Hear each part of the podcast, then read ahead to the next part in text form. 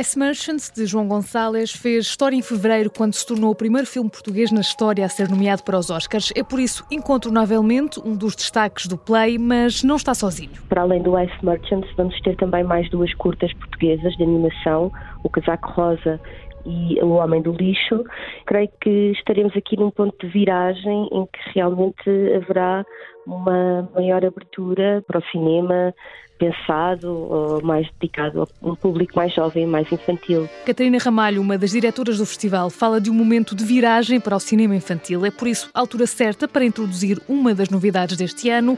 Pela primeira vez, o Play vai receber um encontro de cinema dirigido a profissionais. Lançámos o convite a várias personalidades da área artística, da literatura, do cinema, para trocar experiências e refletirmos da possibilidade de termos também uma presença portuguesa nesta, nesta indústria. Mas as novidades não se ficam por aqui. Na décima edição há cineconcertos com a ajuda de Totrips e ainda uma homenagem à poetisa Cecília Meireles. Cada sessão do Play é inspirada num poema da Cecília Meireles e nós esperamos assim também eh, não só trazer o gosto pelo cinema, como também desmistificar este o prazer da, da, poesia. Novidades num festival que cresceu nos últimos 10 anos e que por isso sentiu também a necessidade de amadurecer a programação. Este ano há filmes dirigidos aos maiores de 13 anos. Tentamos imaginar e recordar estes tempos tumultuosos, então vamos falar de algumas, alguns temas, digamos assim, tabu.